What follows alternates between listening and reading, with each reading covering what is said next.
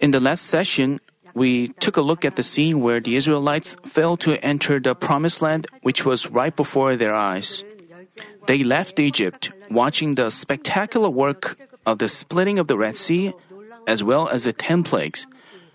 Even thereafter, they continually witnessed God's amazing power. Yet, they neither changed their heart into truth nor demonstrated spiritual faith. At last, they couldn't reap the fruit of blessing prepared by God. They returned to the wilderness and wandered there for as long as 40 years. That period wasn't just a time of retribution for the first generation who failed to display faith. It was the time of spiritual training for the second generation who would enter, who would conquer Canaan. They were given time to experience God and possess faith. Israel had to suffer trials for many years for not having true faith in the depths of their heart. It's the same today. Before God blesses His children, He has them go through several steps to have spiritual faith. Can you have spiritual faith just by being given good things and shown power without training? That's not the case. Even though you've watched and experienced great and amazing power, that doesn't mean you have spiritual faith unless you circumcise your heart. Thus, when tempted, you change your heart, you are quick to complain and forsake His grace.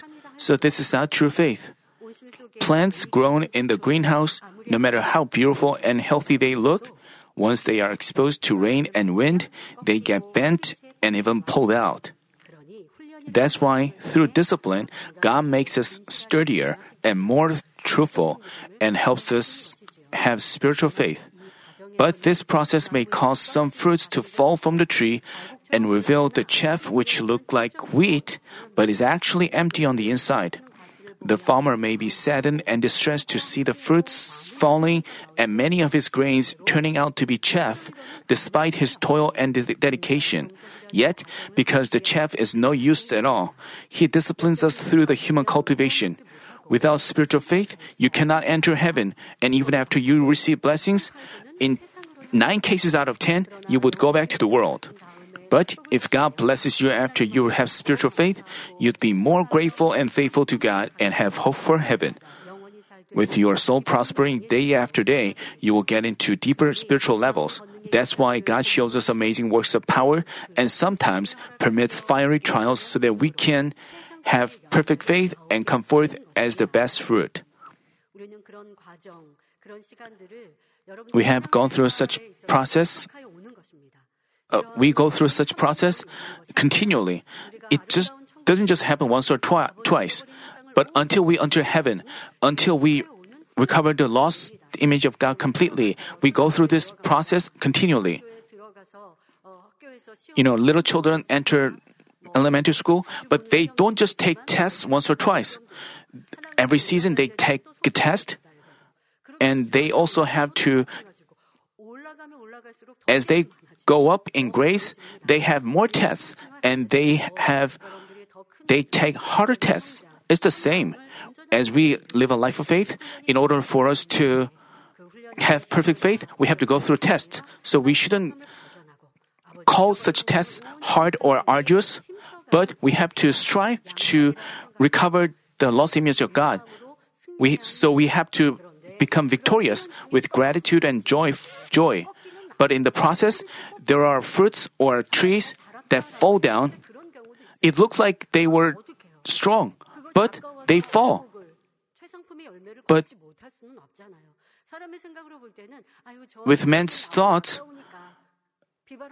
it would it is so regrettable that but as we look at the process of the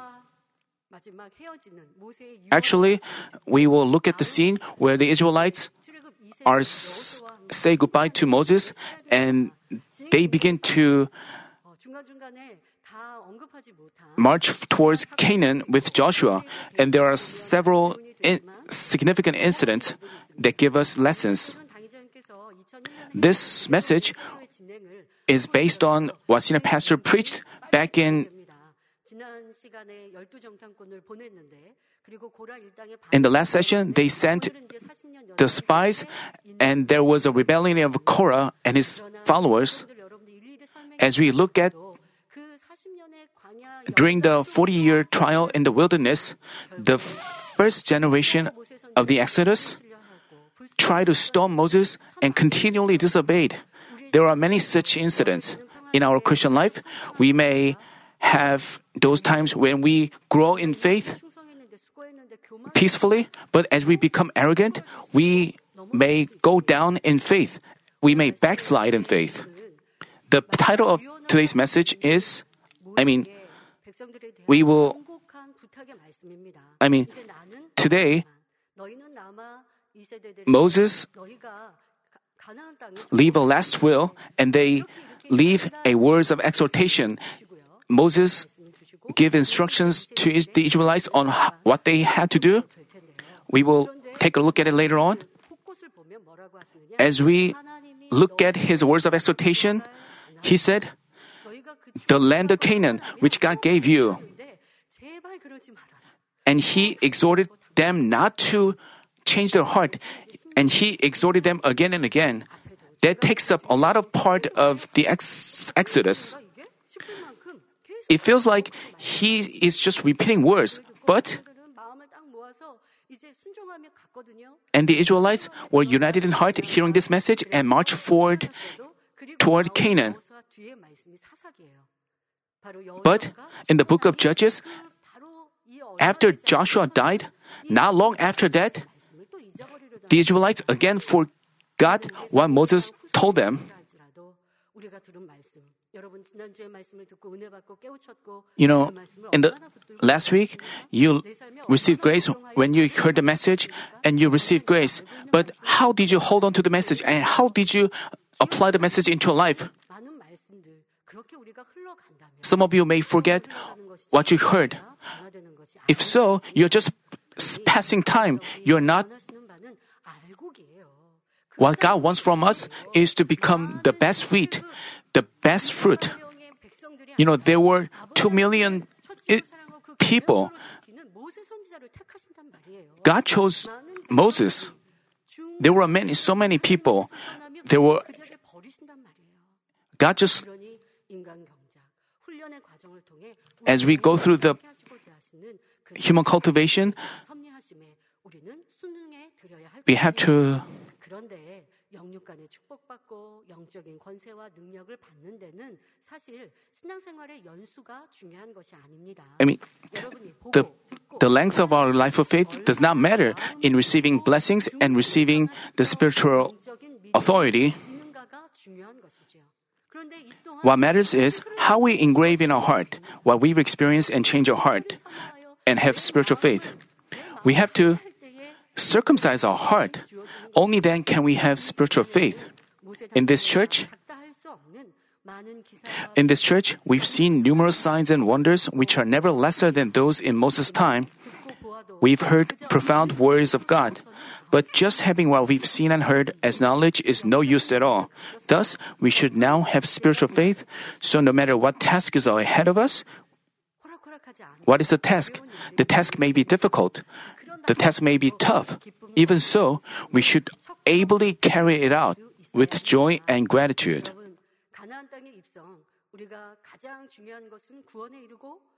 The most important thing for us is the salvation.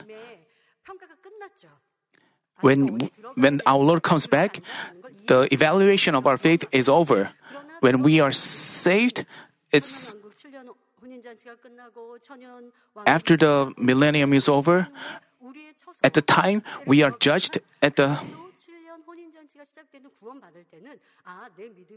the moment when we are saved, we know exactly what our measure of faith is.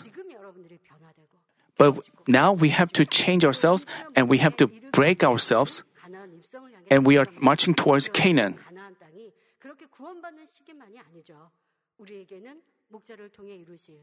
We also have the duties of the world evangelization and the construction of the grand sanctuary. Also, in our life of faith, there are moments when we have to demonstrate our faith. Just like the Israelites went through tests, they had to go through steps. We have to go apply them to our life of faith. And we have to check ourselves whether we demonstrated our faith, whether we took a step closer to Canaan, whether we are just wandering around the wilderness in our life of faith. That's a waste of time. Whether we we have to look from today, Israel's journey of taking the land flowing with milk and honey begins in earnest. Hopefully, this message will help you to check once again whether you indeed have spiritual faith and to come forth as spiritual warriors. By doing so, I pray in our Lord's name that as warriors of faith, you will take the lead when God commands us to conquer Canaan. While the Israelites wandered in the wilderness, the entire first generation died. Only Moses, Joshua, and Caleb survived with the second generation. As their entry into Canaan neared, Moses gathered the people and gave a long speech.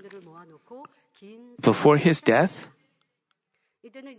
it was after they wandered in the wilderness, they marched toward, they were in the plain of Moab. That's where they heard a last will from Moses. On the plains of Moab, there, there was some incidents. They also won battles. They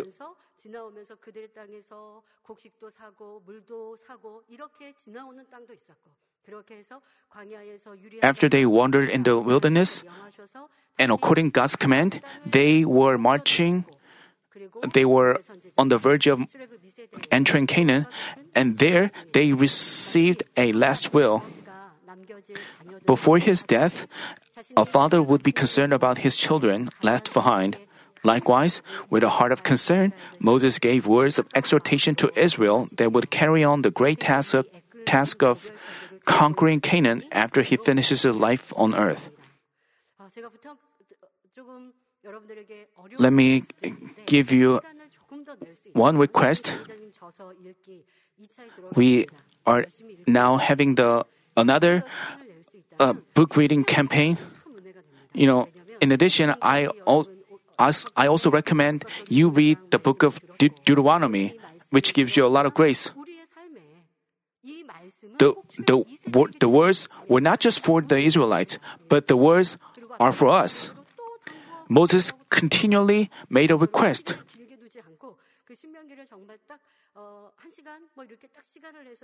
As you read the book of Deuteronomy, you can see how earnestly Moses pleaded,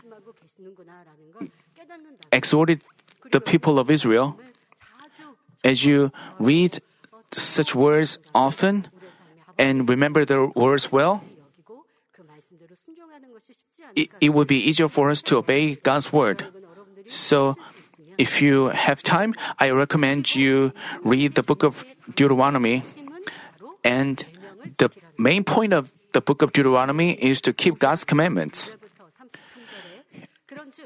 Moses said, So you shall observe to do just as the Lord your God has commanded you. You shall not turn aside to the right or to the left. You shall walk in all the way which the Lord your God has commanded you, that you may live and that it may be well with you, and that you may prolong your days in the land which you will possess.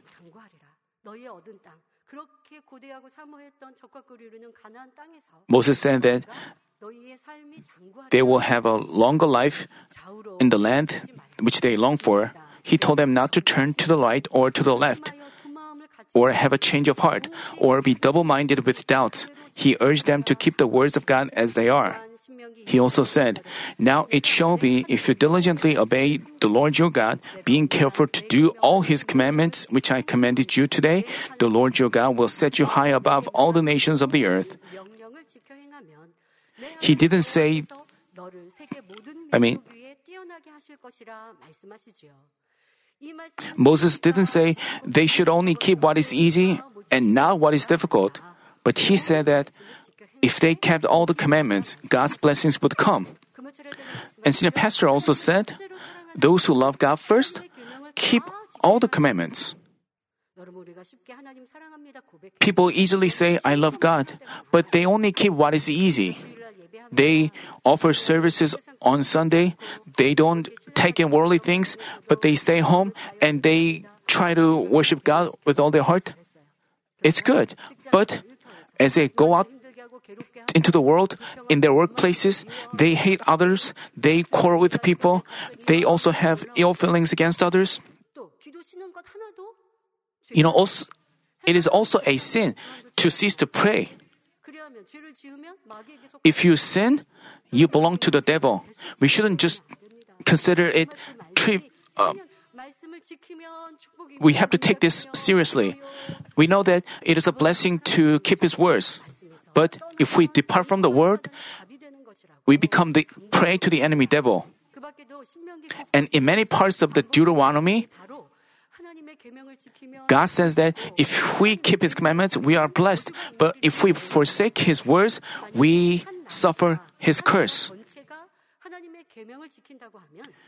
When the entire nation keeps God's commandments, it would stand out among all nations. When Israel perfectly abided by God's word, it enjoyed prosperity, receiving tributes from the neighboring countries.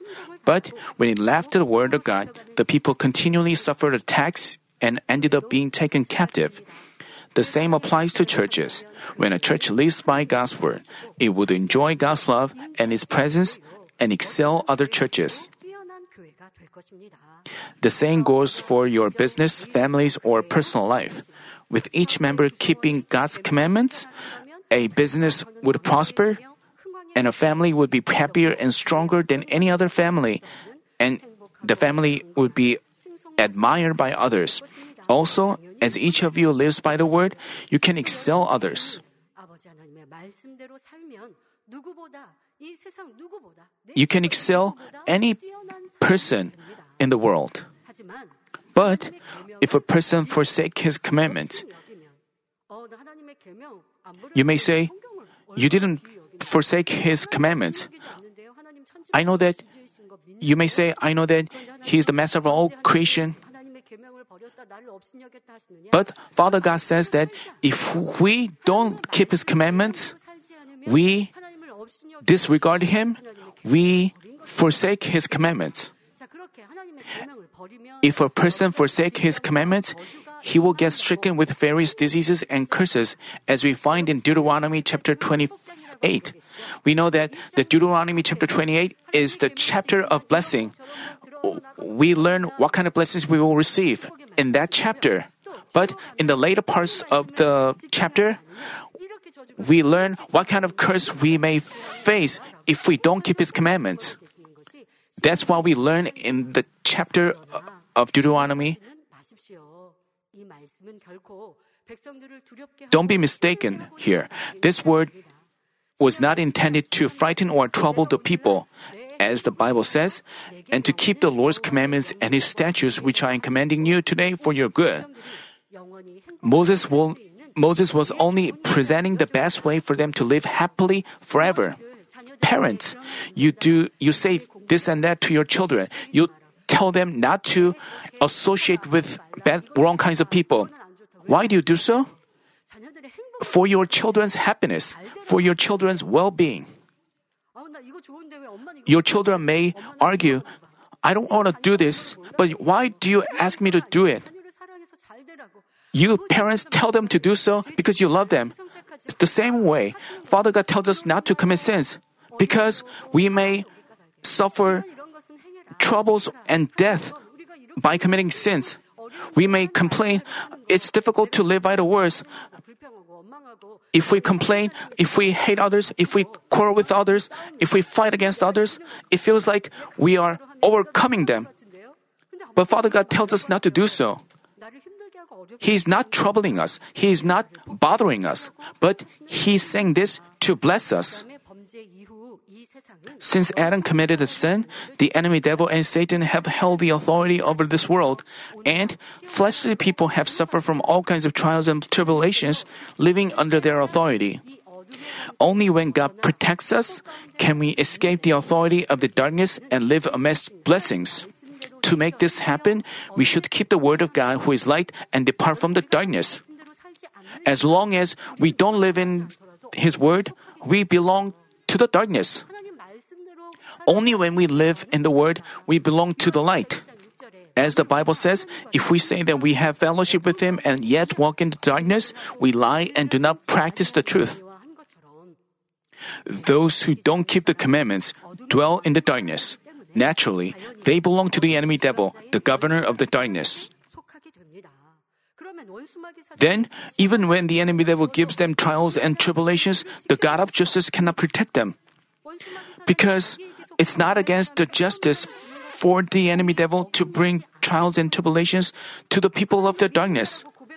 While those people profess to believe in God, but they live what according to what they please the enemy devil. That's why the enemy devil would say, "There are you belong to me." If you in workplaces or in your families, if you hate others, if you quarrel others, and if you don't act act according to the word of God, you you are not the man of God. But the enemy devil will say, "You are mine." That's why you suffer tribulations and trials. Still, Father God does not forsake us because you've been saved by the blood of Jesus Christ. But even so, He cannot protect you because y- you belong to the enemy devil.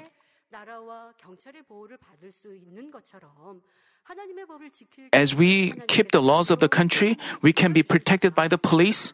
Likewise, as we keep the laws of God, we belong to Him and He can protect us. But, but, but when we don't keep His laws, we belong to the enemy devil, so it can lead, it can deal us, deal with us at His discretion. It's not that Father God hates us just because we don't keep His commandments. Father God wouldn't say, Did you commit sins? So I'm giving you trials. That's not the case. Just because we because we don't keep his keep his words, even though we profess to believe in God, we get out of his protection. As a result, the enemy devil brings us trials and tribulations. To keep the words of God means to be inside God's protection. So we shouldn't be out of that protection. While we profess to believe God, we shouldn't get out of His protection. Then the enemy devil will mess with us. So Father God cannot help us.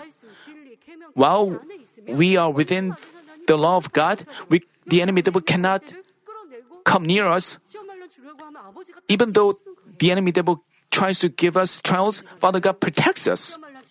We shouldn't say, Father God gave us trials or tribulations.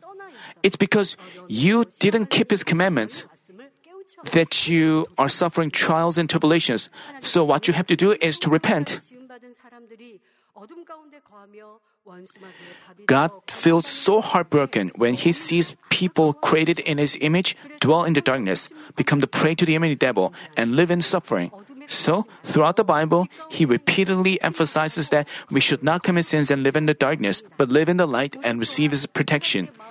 Because Moses was well aware of God's heart, countless times he exhorted his dear fellow Israelites to keep his commandments. Senior pastor did the same. He urged us not to commit sins, saying that it is death. He ta- taught us about sins leading to death or sins not leading to death. He repeated what he said. Just like he had a heart of Moses and a heart of Father God. We can feel that, right? I also urge you to engrave Moses' exhortation on your heart once again. Perfectly keep the word of God and always dwell in the light. Moses, the man of God, finally ended his 120 year, life, which was full of ups and downs, in Moab across the Jordan east of the land of Canaan. He finished his life, uh, 120 year life. And he, he didn't get blind. And as senior pastor explained about this sin, senior pastor said, you can, this, there is no question Moses himself had enough faith to enter Canaan. But as Moses said, the Lord was angry with me on your account. Namely, on people's account, he- Moses bore responsibility as the leader of the first generation who lacked faith, so he himself couldn't enjoy the blessings of Canaan. But there are preachers who misunderstand the Bible and claim that Moses couldn't make it to the land because of his disobedience. I mean, some of them say that when people complain for water, God told Moses to hit a rock once, but he disobeyed it and hit it twice. That's why God was enraged. Some preachers claim. Others argue that Moses couldn't, you know, because Moses threw the stone tablets and broke them apart. That's why. But God Himself acknowledged that He was humbler than any other man on the face of the earth. If Moses, who was the humblest man, had not been allowed into Canaan for getting angry once, how could he believe in such fearful God? Also, Moses never got angry for his own benefit. He came down with the stone tablets, and people were not patient and worshipped idols. Seeing this, he was he was filled with righteous anger. That was out of his love for God. If this statement, the Lord was angry with me on your account, had not been recorded, the later generations could have miscon- misconceptions about Moses and God. So God had it recorded so that th- there would be no misunderstandings. Moses was a man of faith who obeyed the words of God from when he was given the duty of delivering the people out of Egypt until he finished his life. To become a leader of a nation takes a great deal of agony and burden, so it must have been never easy. He had to harbor the people with a fatherly of heart, and he always pondered over how to lead them to live in pursuit of God's will. Lamenting and agonizing for people who complain with evil words, he must not have spent a single day in comfort until he was called to heaven. The days he spent on shedding tears and mournfully praying for the people are just beyond words. Yet, Moses never avoided his responsibility or gave up his duty. He only bowed before God and humbly confessed that he was helpless on his own. No matter what kind of trouble he faced, he got through it only with faith in God. Because Moses had such an inner heart, God trusted and believed in him, communicated with him a lot, and manifested great works of power through him. As you carry out your God given duties, have any of you thought, My duty is so burdensome, I want to take a break? If so, please remind yourself of Moses' mindset and press on with all the more fervent heart. To console Moses, God had him go up Mount God had him go up Mount Nebo, located each because Father God proclaimed that they would not be able to enter Canaan. Still, Moses expressed his desire to enter Canaan, but still God said, as, as the leader of them, you cannot enter there. And Father God must have lamented for him. So God had him go up Mount Nebo, located east of Jordan, where he was able to overlook the entire Canaan. As God showed him the blessed land, he once again reminded him that it was the land God promised to the offspring of Abraham, Isaac, and Jacob. Even though they were not able to enter Canaan, God reminded him that their descendants would enter there. Reminding him of that, Moses, God consoled him. And God selected Joshua as the leader to among the 12 spies who entered Canaan, Joshua made a positive confession of faith. He'd always waited on and followed Moses. When Moses fasted for 40 days to receive the Ten Commandments, he also fasted and stayed around him. The Bible says his servant Joshua, the son of Nun, a young man, would not depart from the tent. In today's terms, he always longed for God's sanctuary and stayed close to it. Because Joshua loved God and longed for and stood by Moses with an unchanging heart, he was able to carry on with Moses' duties. Of course, Joshua could have felt burdened at first because his teacher, who he had relied on, was no longer around, and the great prophet's duties and responsibilities were handed over to him. Staying by Moses' side for 40 years, he must have watched his tears and agony closer than anybody else. So he knew so well what a great burden it was to lead numerous people in faith. But God repeatedly made firm promises, encouraging Joshua. He said, No man will be able to stand before you all the days of your life, just as I have been with Moses. I will be with you. I will not fail you or forsake you. Be strong and courageous, for you shall give this people possession of the land which I swore to their fathers to give them. Also, the Israelites who were with Joshua were different from the previous generation. They have changed.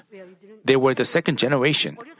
They had been nurtured by God's word since childhood, witnessed numerous works of power, and suffered a 40 year trial. Many times, they were told why their parents failed to enter Canaan and why they suffered, and they engraved it on their heart. They were obviously different from their parents, who planted much evil in themselves, growing up in Egypt. They were fully prepared to wholly obey their leader, who was established by God, with true faith. Unlike, th- unlike their parents who continually complained against Moses despite having experienced numerous works, they vowed that they would absolutely obey Joshua. They said, Anyone who rebels against your command and does not obey your words in all that you command him shall be put to death. Only be strong and courageous. 오직 당신은 마음을 강하게 하시며 담대히 하소서라고 고백합니다. 이 고백은 그 열두 지파의 모두의 고백은 아니었습니다. 이제 가나안 땅을 들어가지만 가나안 땅을 Right before they enter Canaan, they 그 땅을 세 개의 지파가 나눠서 이미 the three tribes were given some land before. 너희가 I mean, 전쟁이 맨 선두에 서서 싸움을 승리로 이끌어야 한다라고 이미 본인 they'd already taken some land of Canaan. 들어가기 전에 그 땅들 지금 이제 취해 오는 땅을 취했기 때문에 그들에게 그러나 내가 And 너희에게 Joshua 말대로 너희가 told them to take the lead, march forward, and take other land as well. As they heard Joshua's plea, 우리에게 무엇을 they confessed so. Whatever you say, we will s- obey. We will say amen. 대표적으로 고백하지만 이것은 all the people, as well as the leader Joshua, were united in one heart and will to fulfill God's promise regarding the land of Canaan. The first place the Israelites had to take over to enter Canaan was the city of Jericho. Joshua didn't recklessly advance to the city just because he had faith. He selected two spies and sent them. About 40 years ago, they sent 12 s- spies. I mean, it was not exactly 40 years. And after many years, after they had some battles, they were in a position to take the city of Jericho. And they sent two spies into the city. They needed to find out what the city was like, where the gates were, how the great, how great the city's military was. And then they had to develop strategies accordingly. The walls of Jericho were such sturdy structures. As we check out the traces of the city of Jericho, excavated by the scholars, we find that what an impregnable fortress it was. Generally, city walls had a single layer, whereas the city walls of Jericho consisted of two layers, inner and outer walls. Moreover, the walls were each 1.8 meters and over 3.3 meters thick. Unless the city was hit with tremendous force, it was almost impossible to inflict even minor damage on it. At the time, the citizens of Jericho had put themselves on the highest alert for the attacks. You know, after they wandered in the wilderness, the second generations, the second generation was staying on the plains of Moab, and they heard the last will. And they marched. And as they marched, they had one great victory as they marched on. And they and even the Gentiles heard about their victory and heard about the great works manifested. Father God gave them the law and and Father God said that if you live according to my will, I will bless you, I, and that I'm your true God, and you are my children. It is God's covenant. But such covenant does not apply to Israelites alone. But Father God also showed to the Gentiles that He was God, and people with good hearts acknowledged it and they obeyed the Israelites, people who. Along the way, Israel didn't always fight with them.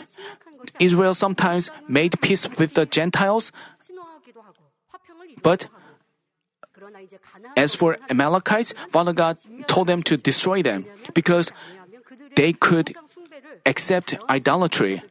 But other times, they had a peace treaty with the gent- some Gentiles. They bought grains, they bought water, and they peacefully marched through. They made a suggestion. They made a suggestion like, "Please help us go through this land peacefully." But those Gentiles who didn't agree with the Israelites, they were killed. They marched on like this, and they it was time before they attacked Jericho. But the inhabitants of Jericho knew that the Israelites were marching towards them. Because that's why they put themselves on the highest alert to protect themselves. They focused on, they were totally focused on their possible attacks. Hearing that the spies were in the city, the king of Jericho dispatched soldiers to capture them. The, st- the two spies were trapped under tight security.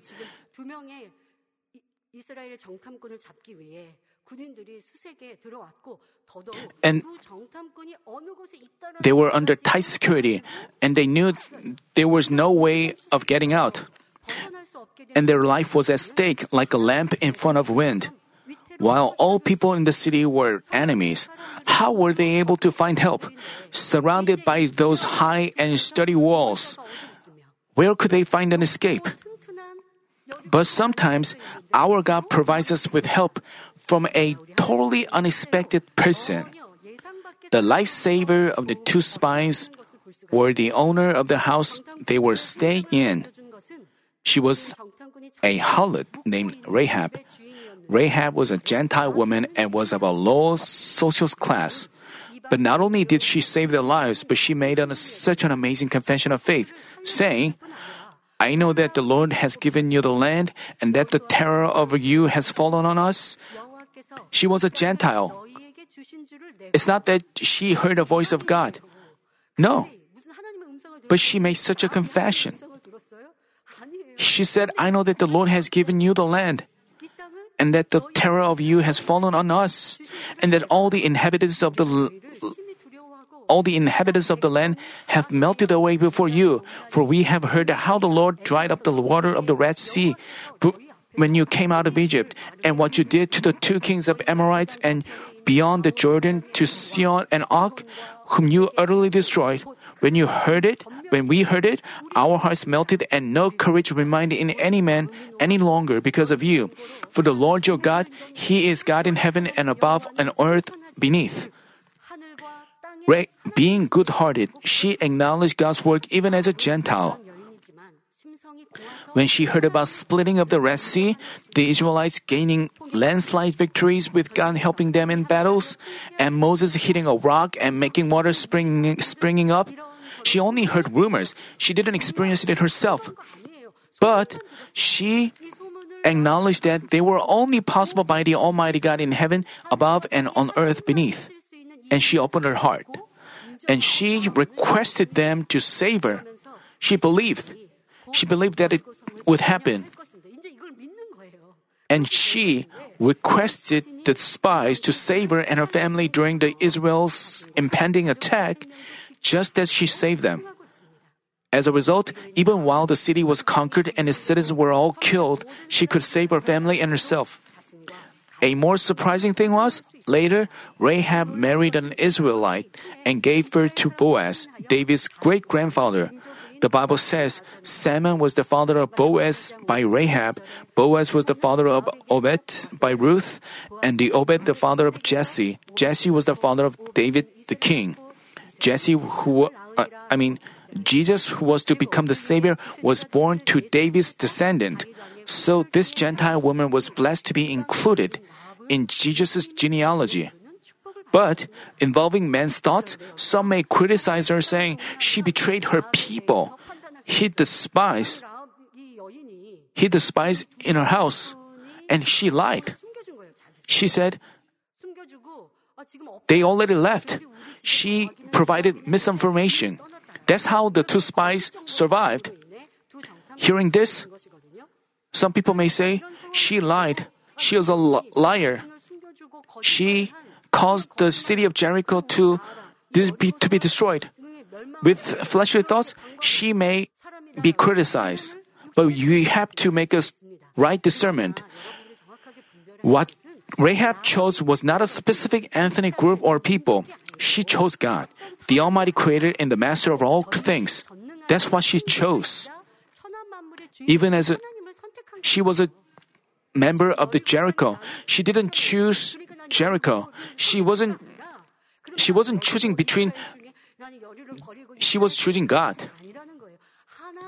Even as a Gentile, she had such a good heart, so when she heard the news about how God was with the Israelites and manifested amazing signs and wonders, she indeed believed in him and was willing to obey his will. Despite being a Gentile, a person who was who has such a good inner heart acknowledge God when she hears about marvelous works impossible by man. Even though they don't see it for themselves, just by hearing it, they acknowledge God.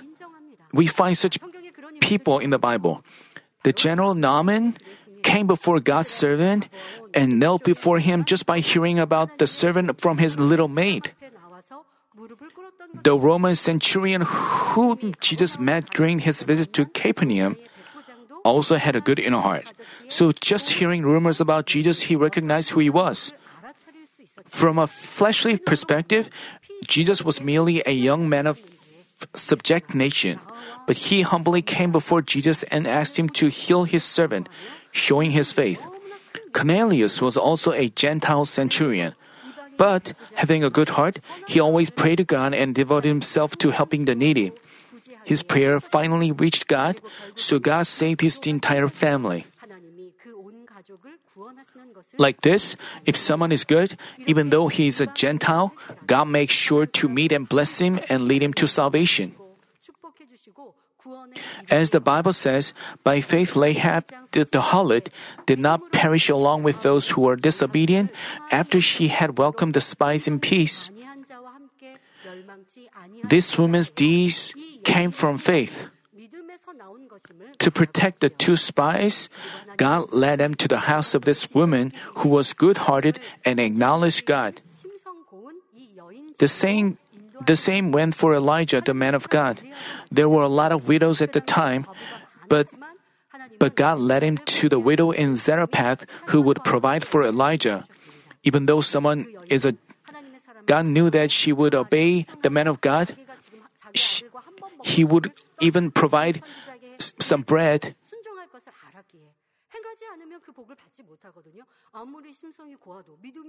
Without uh, showing these, she would not be able to be blessed. God gives him a test, and if that person passes the test, he is blessed. And the widow in Zarephath passed the test. Even though someone is a Gentile and of a low social class, if he seeks and relies on God with a truthful heart, God, who looks at our heart, never ignores him. He makes sure to repay him with blessings. Those with a good inner heart make a confession of faith just by hearing about the works of power, which are impossible by man. When the great works of power manifested by God covers the whole world, we'll witness numerous people from nations of the world coming with confessions like those of Rahab. For the accomplishment, Rahab had a good heart. She believed in the just by hearing about the works manifested by God to Israelites, and through her deeds, her entire family was saved. But it's really hard to difficult to find people with such a heart. I thought this was strange. Despite manifestations of great power, why don't why, how come people don't come here to, for resolution of their problems, despite manifestations of God's power? Why, how come people don't come? But it's the heart of human beings. You know, there were so many people in Jericho. They all heard about God's works. They were frightened. Even though they were frightened, they even though they were frightened, it's not that they opened the door to the city and welcomed the Israelites into, into their place. But they firmly closed the wall. I mean, how stubborn. That's why we need the power of recreation. Just, just because people are spiritually blind, people are spiritually deaf. That's what human beings are like. It's not just about the worldly people. We, people here, were the same. We, they were told to cast off sins. We have to look back. We are just like the. That's why Father God puts us through trials and that's why the Pastor is filling up the justice for the power of creation. Even though, as people uh, witness such power, they cannot help but open their heart and accept it. For the accomplishment of such works, I ask in our Lord's name that all of you join in with more fervent prayer and deeds of faith. The spies who avoided a crisis by the help of the Gentile woman hid themselves from the pursuers for three days and crossed the Jordan back into the camp of Israel. What confession did they make as they come back to Joshua? Do you think they said, We are frightened that the citizens are on the highest alert and that the city has two layers of wall? It'd be extremely difficult to enter, conquer the city. They were it's like the confession of the ten spies, but they didn't confess so. As senior pastors explain about the scene, he asked us to examine the confessions of our lips. Particularly, he urged the church leaders to check whether they were making God pleasing confessions. The two spies gave a detailed report on what they'd seen and heard, but they never spoke with fear or negative words. They only made confessions based on what they'd seen with the eyes of faith. They said, Surely the Lord has given all the land into our hands. Moreover, all the inhabitants of the land have melted away before us. When people make such confession of faith, there are people who say negative words. Like, did you meet all the people there? Do you know about everything in the city? How could you say so? Are you talking about the truth? There are people who but no matter what they say, we have to march on with faith. Even after people see the same thing, the way each of them reports about it differs. Some people say encouraging and comforting words, while others say, discour- say discouraging and troubling wor- words. the pastor said, There are people who completely discourage me with words. Of course, it's best not to say any words that are not good in the first place, words that dishonor God or reveal others' faults. Throughout the Bible, God tells us to cover others' faults and not to point out or look at others' speck. But if we are in a position to report on something, such as if our leaders to, we shouldn't cover up the situation. If there is a problem, we have to report on it. If you if we are in a position to report on something, we should always ponder over how we can make confessions of faith out of the situation, encourage other people, and please God with our confessions. In reporting, we shouldn't habitually say negative words, merely considering the reality. We have to fix that habit. Even among people out in the world, uh, relations, relationships with people out in the world. Especially if we want to, if we see God's work even when we do secular work, even we need God's help. Even when we do such things, we shouldn't say negative things. We have to fix that habit. Parents shouldn't say to their children,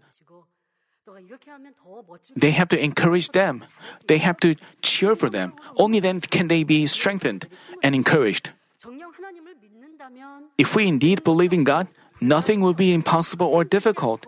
Even miserable situations can turn prosperous. If we only say it'll be impossible, it'll be difficult, then it's like saying God is not with us. How could we work with such people? If we say such things again and again, God will be disheartened. Since its founding, this church has been marching vigorously for the world evangelization and the grand sanctuary. From a re- realistic point of view, there were situations unbearable and beyond our control. Yet, marching ahead of us, our shepherd only acted in faith. As, we, as much as we obeyed, God directly guided us and took responsibility. Also, from now on, in everything we do to fulfill God's providence for this church, the shepherd and Manmin, we should only confess in faith and march forward. Thus, no matter the circumstance, we should always keep in mind that the Almighty God is watching us.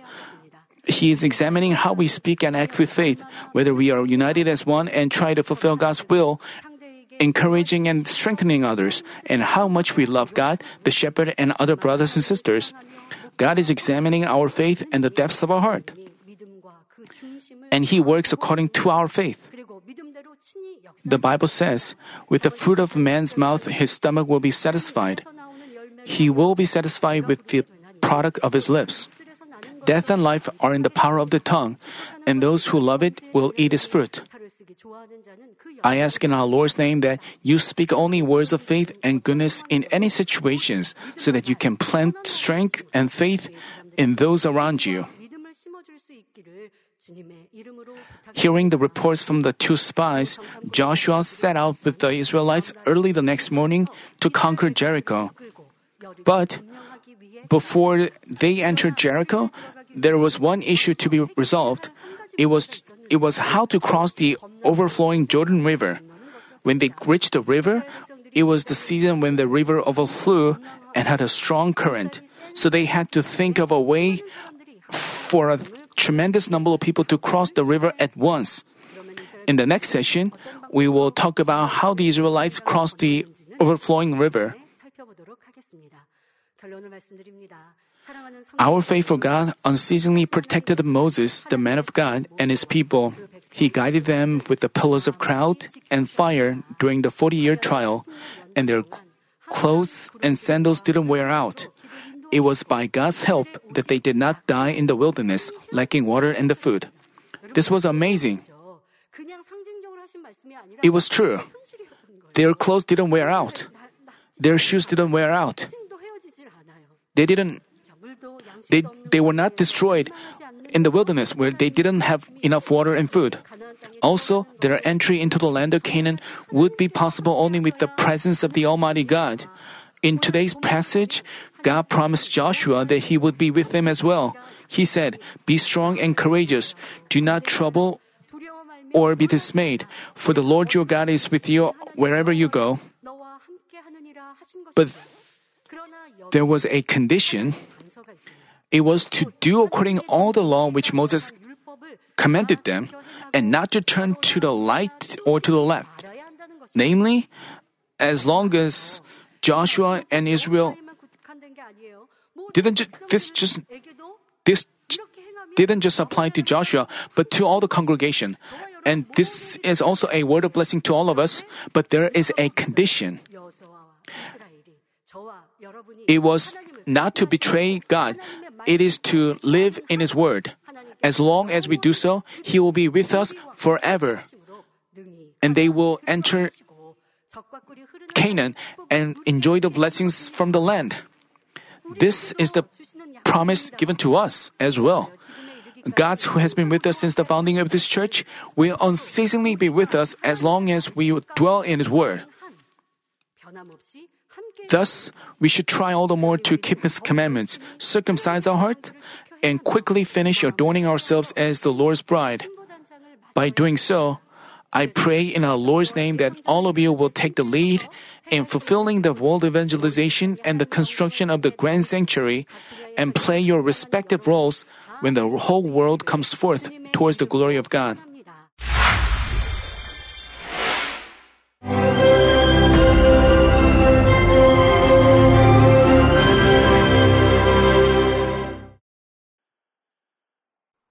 Hallelujah.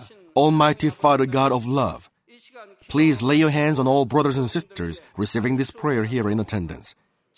Lay your hands on all the members of the branch churches and local sanctuaries, and all the GCN TV viewers, and those who are watching via satellites, cables, and internet all over the world, transcending space and time. Plant faith in their hearts and drive out their negative thoughts and doubts. Let all the trials and afflictions leave them.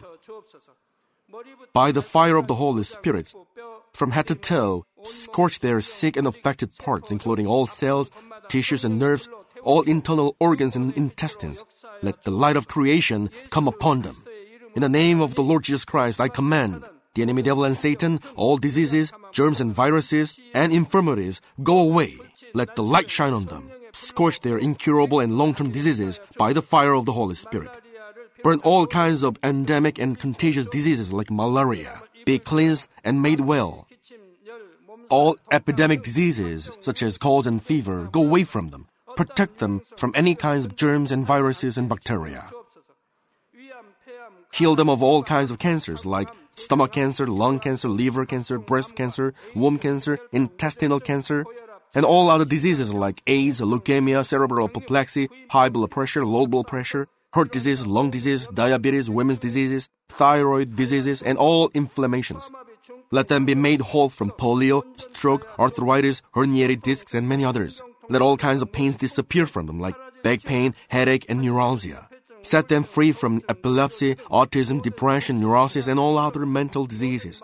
Loosen them from all kinds of paralysis, and let them get up, walk, and jump. Let them regain good eyesight and restore good hearing. Let the blind open their eyes and the deaf come to hear and mute begin to speak. Heal them of after effects of all kinds of accidents. Restore their ruptured and broken bones. Restore them from burns and let the heat and burning sensation go away from them. Father, let there be no scars left. Be cleansed from all kinds of drug addictions and poisoning. Father, regenerate dead nerves, tissues, and cells, and bring the dead back to life. Father, please bless them to conceive a baby. Bless them to conceive a baby. In the name of the Lord Jesus Christ, I command the enemy devil and Satan, the ruler of the air, the evil forces, and their servants, go away from them. Go away, you evil spirits, unclean spirits, deceiving spirits, spirits of falsehood, separating spirits, and all forces of darkness. Loosen all bonds of wickedness and darkness, and go away from them. Let the light shine on them. Father God, give them strength to cry out in their prayer, and empower them with the power to cast off sins and become sanctified. Let them be in good health as their soul becomes prosperous, and let their family be evangelized. protect them from all kinds of accidents and disasters, and bless them to lead a successful and prosperous life in everything.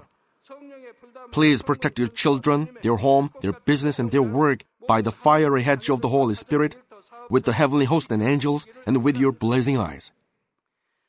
Give students wisdom and understanding, and fill their hearts with more passion and desire for study. Keep their hearts and minds from worldly things, and plant into their hearts more fervent love for God. Bless your children and let them give glory to you in everything they do, whether they eat or drink or whatever they do. Let them confess and testify to the living God. I've met God, I've experienced God, and received His answers and blessings. Father God, thank you. Let all glory be to you alone. In the name of our Lord Jesus Christ, I pray. Amen.